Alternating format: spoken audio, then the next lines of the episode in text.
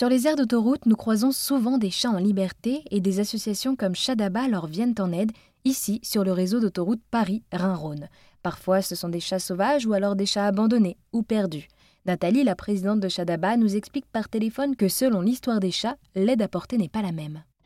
Oui, euh, les chats qui, se, qui s'échappent des voitures, en général, les maîtres euh, les cherchent et on, on les aide à chercher. On leur donne des conseils déjà et puis euh, on, on va euh, régulièrement, on met des caméras pour voir si ces chats viennent sur nos points de nourrissage et puis euh, on essaye de les attraper pour les rendre à leurs propriétaires.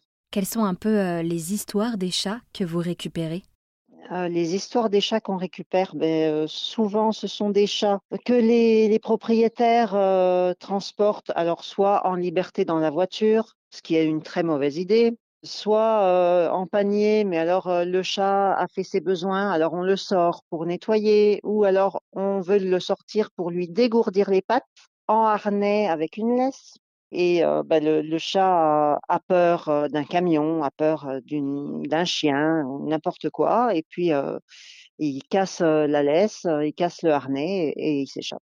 Et alors, vous dites que lorsque vous remettez un chat sur une aire, donc un chat sauvage qui finalement a toujours vécu sur cette aire, oui. Après vous l'accompagnez et vous le nourrissez et vous mettez en place des abris, c'est ça ? Oui, il y a plusieurs points de nourrissage. Rien que sur l'aire de Merseuil, euh, il y a quatre ou cinq points de nourrissage. Sur l'aire de Taillis également, euh, on met des abris pour euh, couchage. On met des abris avec euh, les, les, la nourriture pour qu'ils puissent manger à l'abri. Il y en a à, à chaque point euh, sur le sur l'aire. Euh, ils ont les deux. Ils ont les abris couchage et voilà. C'est On entend et... les chats derrière vous d'ailleurs.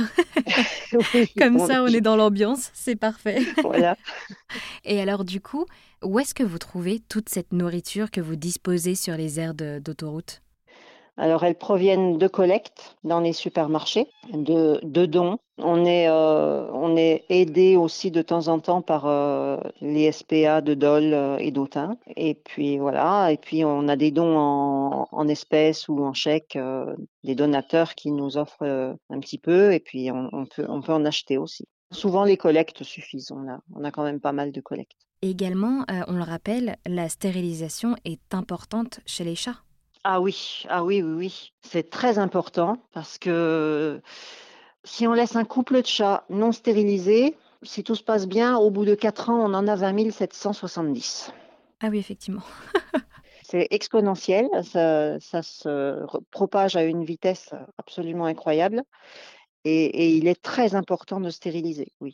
D'autant plus, ça évite... Euh, La, propagation, la, la non-propagation évite les maladies, évite euh, bah, que si, si le chat euh, se sauve, euh, qu'il aille se battre pour, euh, pour un territoire ou pour une femelle, et cetera.